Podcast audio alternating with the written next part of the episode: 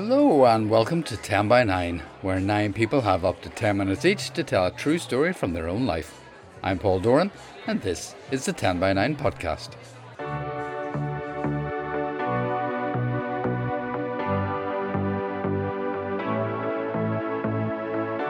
We had our March event at our home venue, the Black Box in Belfast, on the 28th of the month, a Tuesday, which is practically unheard of. We love our Wednesday gatherings. But it was a full house and we had seven first timers, which was fantastic. Three of them are on this podcast for you. The theme was good, the stories were great. And then a week in, I got tendonitis in my Achilles. No amount of ibuprofen gel or ice packs or stretching was helping it. He had many four legged friends there. There was even a girlfriend or two among these acquaintances. Benji, as I say, was a bit of a rogue, a gentle rogue. If they heard me, they didn't acknowledge it. Embarrassed, they bit my tongue and wondered if there was room in the coffin beside Billy. Get ready for a disappointment on the Camino, a love affair with a dog called Benji, and the young man who paid it forward and got more than he imagined. So, let's get started. And remember, they're all first timers. First up is Hazel Naughton. At the age of 16, I had one of the most important classes of my life, in that it was cancelled. The teacher didn't show up, so we got Miss Walsh instead, or Dr. Walsh if you were so inclined, which all the drama kids were because she was fabulous and funny and she had a doctorate in English. In an attempt to entertain, she showed us some pictures from her recent trip, El Camino de Santiago, a pilgrimage over the north of Spain. She spoke of violin carrying Spaniards and giving away possessions joyously. I was hooked. This was the answer to a question I didn't know I had, and I held that close to my chest all through my teens. I never found the time or the money to go until I was out of college for a few years.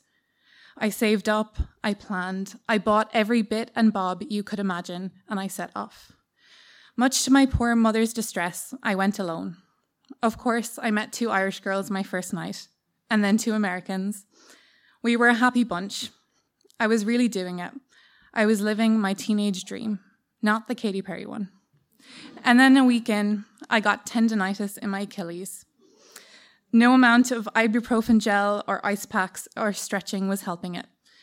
So when I got to Logroño, I called it. I was devastated. I headed to the nearest city that had a flight back home.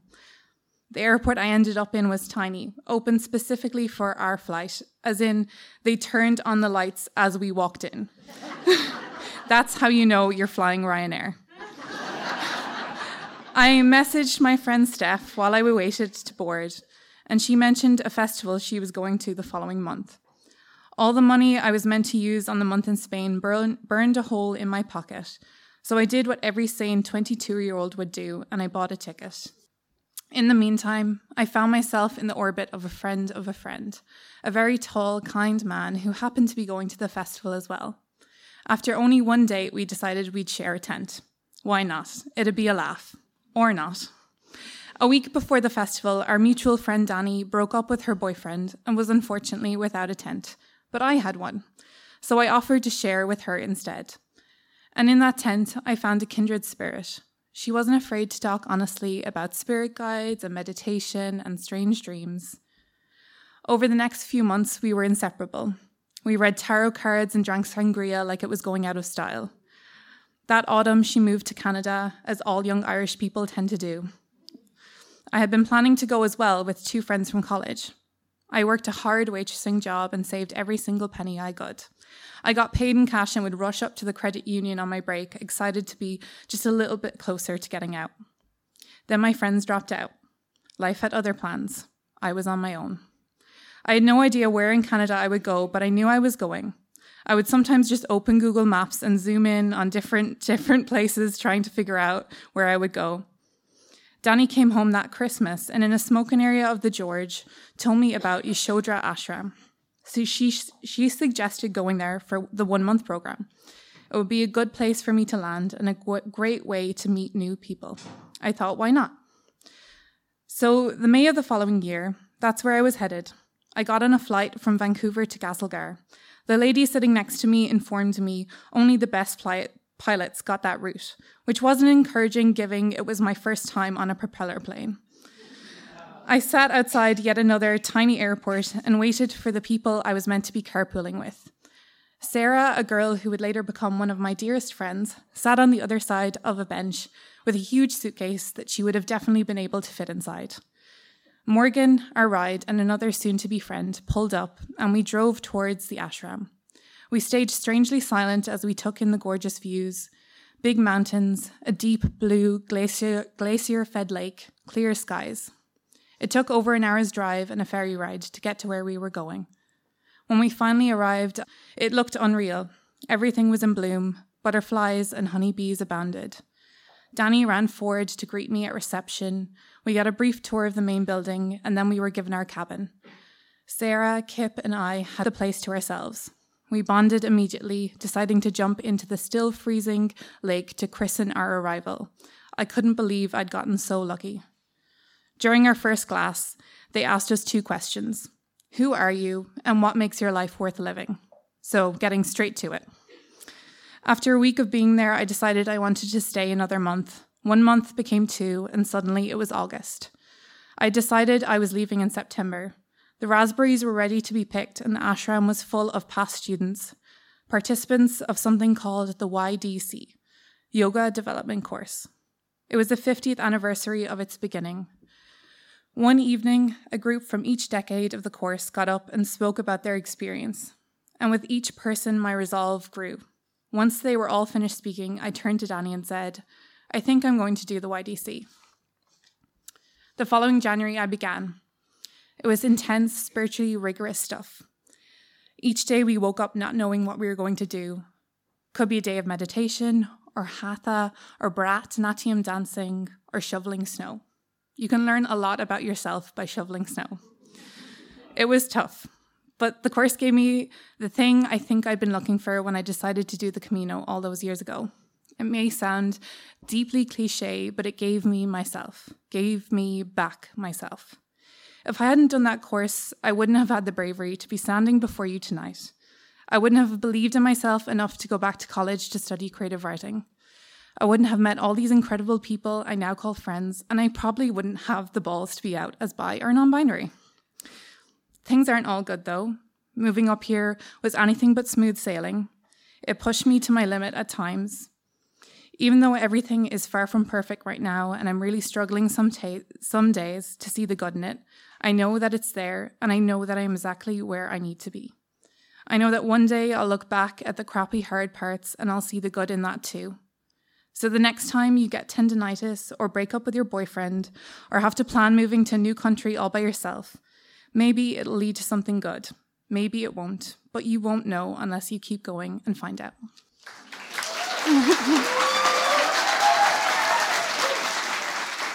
Hazel, thank you so much, and it was lovely to see your supportive college colleagues. See you all soon, I hope. And if you would like to follow in Hazel's storytelling footsteps, then get in touch at 10by9.com or contact us through our social media channels. That's the usual places Facebook, Twitter, and Instagram. Okay, on to our next story, and there's a story behind this story. I got a message from Marie Guillot, a French woman who's been living in Ireland for many years. She had told a story at 10 by 9 in 2022 and now wanted to bring two more friends with her all the way from Cork which is about as far away from Belfast as you can get and still be in Ireland. It was such an honour to have them there. Here's one of their stories, and it comes from Geraldine Healey. One of my best friends and I never exchanged a single word in our long friendship. On one winter's night, close to Christmas 1986, I visited my aunt and cousins in Cork City, and there he was before me.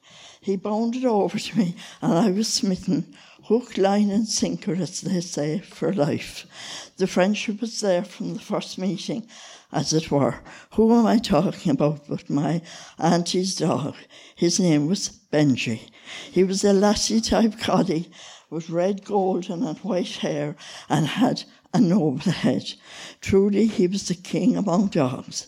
Large as his physique was, his heart was as big, and he gave that affection to us all. He provided many a laugh during his long life of nearly 15 years. He was not their first dog. A canine character, he stands out for me as the best loved. I was in my early 30s at the time and spent quite a lot of time with my relatives on the hill. My cousins had a, a rather perfect couch at one time, a lovely city with large white herrings or some such birds as a background on the design of the couch covering. Benji knew that he was not supposed to be reclining on it, but sometimes one came upon him sitting on the couch with a certain look in his face, which said, Ha ha, I'm having a bit of crack, and staring directly at the television as if he was about to change the channel. we would call out to him to get down, and he would oblige, but he had had his fun. A gentle creature, he was much loved by us all for many years. Meal times were his favourite. Meal times could be any time. And dog nuts with beefy chunks with rich gravy kept him a happy dog. He loved a treat from the table at times. This was somewhat forbidden. Like all dogs, he had a certain expression on his face which often shamed me into giving him a little something. No chocolate at any time, for we looked out for his health. One of his great delights, like all dogs, was to be taken for a walk. My relatives were very good to him, so he got taken out often twice or three times a day for his well being. He seemed to have his own internal clock that told him when it was time for his outing. At lunchtime, we would be all eating our food and chatting, and out of nowhere would come back from Benji. Just one or two barks at first, but he knew and I knew there would be no cessation of this canine request for a walk until I got up and reached for his lead. Every few days I visited their home. Living downtown in a flat myself, it was not possible for me to have a pet of my own. I enjoyed those walks nearly as much as he did. My aunt used to say that he loved the people who took him out for a walk almost as much as the people that fed him. Rain, hail, or snow, he was taken out. Sometimes still he hesitated on the doorstep as if to say, Who are you calling? I'm not going out in that weather. As I say, he was a very bright dog. He would also enjoy a good chase. Cats slipped away discreetly when he appeared on the street. He didn't like modern technology very much. Motor cars fascinated him, although he didn't quite enjoy his encounters with these speedy moving objects. But when inside one of them, he would sit bolt upright as if he knew exactly where he was going. Nearby my aunt's house, there was a wilderness of trees, paths, and dales, with a stream running through it. I used to do three rounds of it, as Benji enjoyed it so much. He had many four legged friends there. There was even a girlfriend or two among these acquaintances. What larks! Benji, as I say, was a bit of a rogue, a gentle rogue. Uphill there was a large green area and was a tonic for myself to visit with Benji.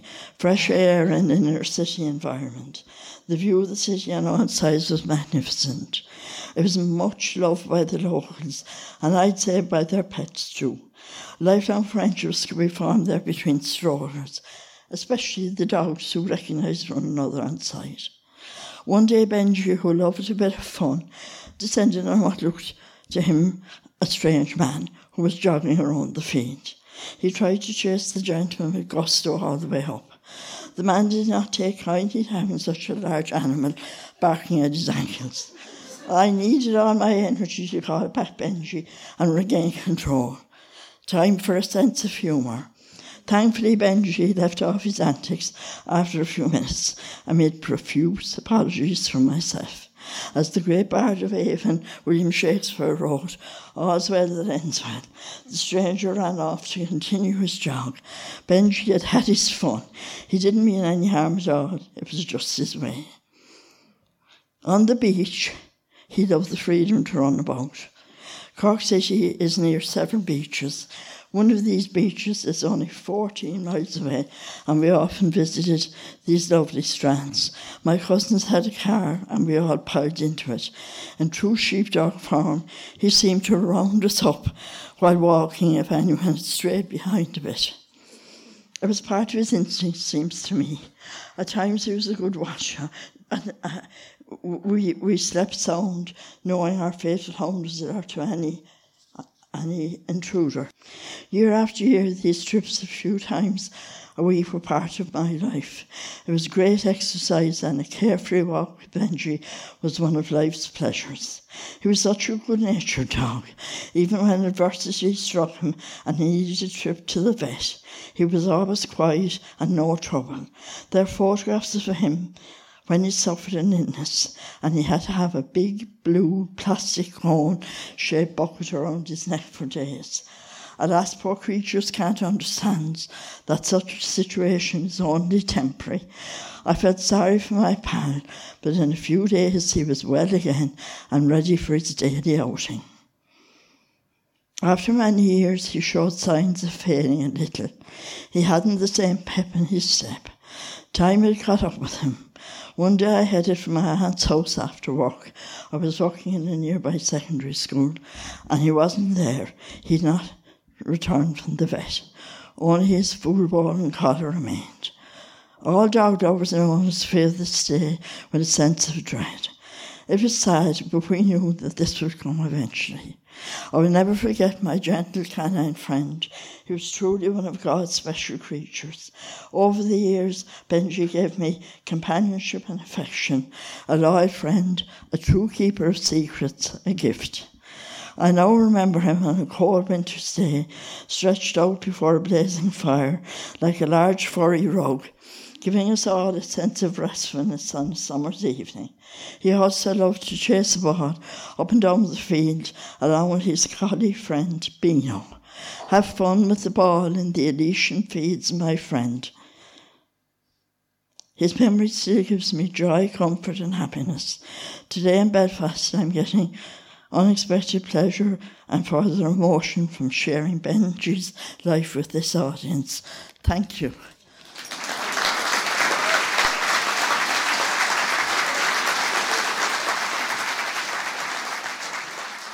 Thank you so much, Geraldine. You had the audience in the palm of your hand and they loved you. It really was wonderful to have you tell your story. I hope someday I can return the compliment and bring 10 by 9 to you in Cork.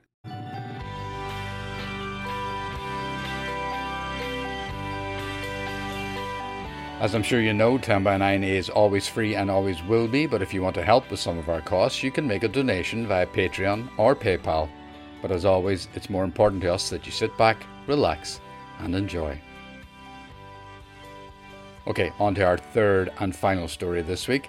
Our third first timer on this podcast. Here's Stephen Magee. Saturday, the 21st of April 1980, was a good day for me. It was not so good for poor Billy Murphy, though. How am I so sure? Because sadly, we buried him that day. Here's what happened. I was 24 in 1980 and just starting out my relationship with my future wife Sharon. Billy was her maternal grandfather. He was a shoemaker who was widowed twice but lived happily in Beechmount Parade to the ripe old age of 84. I'd met him a few times and heard stories of Sharon calling with him for soup and ham bap lunches, whilst the schoolgirls in Dominic's. Latterly, she had regularly visited him in Nazareth Lodge and even taken him out for runs up the coast in her wee blue mini metro. She was very fond of him. Anyway, back to me. This yarn starts the night before the funeral in Queen's Students' Union. We hung out there a lot, even after graduation, seduced by cheap drink and decent music. My lifetime friend Bo, we're, we're related through alcohol, sailed up to me and inquired as to Billy's funeral arrangements. Saturday morning, 11 o'clock at St. Paul's. I told him. Good, he said. I've a tip for a horse in the Scottish National at 4 o'clock. We can watch it at yours. Now, Bo was neither a punter nor a tipster, but had been given this tip by a porter in the Royal Hospital where he worked at the time. I, however, am from a long line of small time punters, weekend warriors. My dad loved a wee bet in the GGs, amongst other things. My brothers and I were reared on Sunday, Saturday morning danders to the bookies with him while my mum made the lunchtime fry. Can still taste those fries. Heavy on the white cap lard, perfect hangover cure. Fun times. When I say fun, I'm not referring to my dad's attitude when Dickie Davies, RAP, handed over to the racing and the horses came under starter's orders. His happy go lucky demeanour would slip once Lester or Willie or Pat had somehow managed to get his horse beat as he saw it. He had a hate hate relationship with those bastard bookies. Small bets or not. My child, childhood memories are punctuated by his occasional wins. Names like Ativo, Delia, Shergar, Esterbrook are nostalgia touchstones for me and my siblings. When Red Rum, who he didn't back, famously beat Crisp, who he did, in the 1973 Grand National, my mum declared three days of mourning. he was that type of character. Back to the Union. Bo elaborated. Four tricks, it's called. Apparently, it's a good thing. It's locally owned and has been laid out for the race. Heretically cynical, I sighed inwardly. A few naive, non punting mates, however, carried away on a tidal wave of cheap cider, reached for their pockets, saying, Stick a few quid on for me. I borrowed a pen from behind the bar and took notes. I woke early the next morning so I'd get the McGrannans bookies to place the multiple bets I'd been given at the early odds, a tantalising 40 to 1. Back at the house over the artery clogging fry, I tipped my dad the horse, more to follow in that one. I have a funeral to get to. I've been seeing Sharon for a while, but having been friends for years, we were serious from the get go. I was, though, largely unknown to the family. The era of cool parenting was a way off yet, and you only got to know the wider family circle when you really had to back then, sometimes even at your own wedding. As we gathered at Billy's house to walk to the church, I was very aware of being an outsider. It was the whispered, Who's he? that gave it away. I recall hearing I was Sharon's boy. As I stood self consciously with the men at the hearse, my allergy to awkward silences kicked in, and I heard myself saying to no one in particular, I know this is inappropriate, but I've a tip for a horse today if you're interested. Emboldened by no response, I laid my alliterative punting expertise in the mourners. Four tricks, four o'clock, 40 to 1. Get on it. If they heard me, they didn't acknowledge it. Embarrassed, I bit my tongue and wondered if there was room in the coffin beside Billy.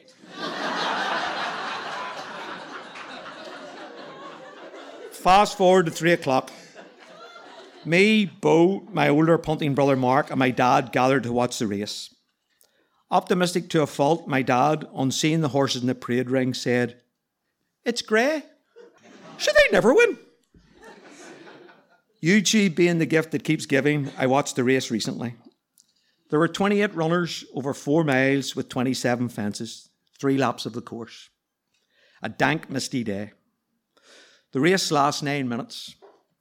Four tricks doesn't bother the commentator for the first three of them, and even then, it's only to acknowledge it was taking part. At the halfway mark is a full fence behind the leader. At least he's still on his feet. I offer for want of something to say. My dad laughs. It'll have to cut across the car park to have a chance. Anybody want my docket? As the horses enter the last lap, our horse, while still near the rear, is noticeably closer to the leaders. With five fences to jump, the long time leader falls. Four tricks is now seventh. The commentator notes, four tricks is travelling well. More pertinently, my dad leans forward and remarks, This horse is a wee chance, fellas. we stand up. I imagine you know where this is going now. As the, at the home turn, four tricks ominously ambles into the leading group. Hope, as you know, carries a knife and enters our living room, room wielding said knife as the commentator says, Four tricks is put in a devastating run and takes the lead with three to jump. My dad is now rocking back and forth in his chair. My brother is whipping an imaginary horse with an imaginary whip. Bo flees the scene like a man with urgent business elsewhere. Heart pounding, I adopt a position where I can both watch the race and relay progress to him as he sucks the daylights out of an embassy regal at our back door, afraid to watch. Such is the noise as Four Tricks flies the second last, the neighbours bang the wall. My dad is dark purple. Bo appears to be having a minor heart attack. My brother, now exhausted, changes his whip hand.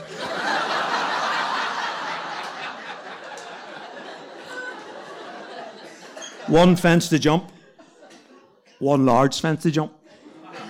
My dad is standing in front of the TV urging Four Tricks home. Go on, go on, big jump. Approaching the fence, the commentator says he's clear by 10 to 12 lengths. As if hearing this, the jockey casually looks over his shoulder at the toiling also rans. This does not impress my dad. He politely instructs the jockey to focus on the matter in hand.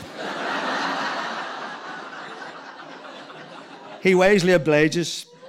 The commentator observes Four Tricks takes the last of fresh horse as he lands safely. He canters up the hill and wins by 15 lengths. Well, as we scream and hug and punch the air, roaring out our good luck, Mr. McCourt from next door is now at the front window wondering, is everything okay? As the dust settles, my dad, walking in circles, advises, enjoy this, boys. It'll never happen again. Spoiler alert, he was right. we raced the bookies and formed an orderly queue at the payout window. As the years go by, the winnings increase, but suffice to say that we left that day with high hundreds in winnings. Pints were a pound thirty in 1990, according to Google. You can imagine our Saturday night. it started with our bemused friends, unaware that the horse they couldn't remember backing had won a race they didn't know existed, being handed back money they couldn't remember giving in multiples of 40. One inquired, why don't we do this every Saturday? My dad wasn't available for comment. 14 of us went to Bleeckers on the Malone Road and celebrated with deep fried nonsense, cocktails, and champagne. The owner, suspecting a runner, wisely positioned himself between us and the door. to add this confusion, we tipped heavily on leaving. The really good bit of this for me, though, came the following weekend. When I called for Sharon, her dad motioned me into the front room, where he ceremoniously took, took a £20 note from his wallet and told me to buy a few drinks. Confused, I asked what this was all about. Unbeknownst to me, the mourners had retired to the local pub after the burial. Pints were had, and when the racing started, one wise guy suggested sticking the kitty on that horse Sharon's fella tipped. Once word got around that some clued in, well informed tipster had a sure thing running, the whole bar lumped on. Apparently, the in house bookie ran out of money and had to call head office for more. A legend was born. So, 21st of April 1980 was a good day indeed. Sure, I'm still down out 33 years later. Thanks.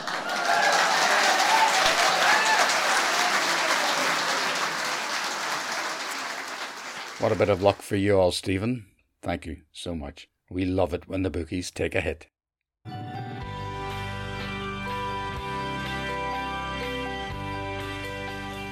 And that is it for this podcast. Check out all the 10 by 9 dates on our website, 10by9.com, including some special events, and keep in touch with us on Twitter, Facebook, and Instagram. Maybe think about giving the podcast a review or rating at a podcast app. It's very helpful if you can. And tell as many people as you can about 10 by 9 and the 10 by 9 podcast. I just wanted to say a big hello to Joanne Stainsby, who I met at a friend's house this week and is a regular listener. Spread the word, Joanne.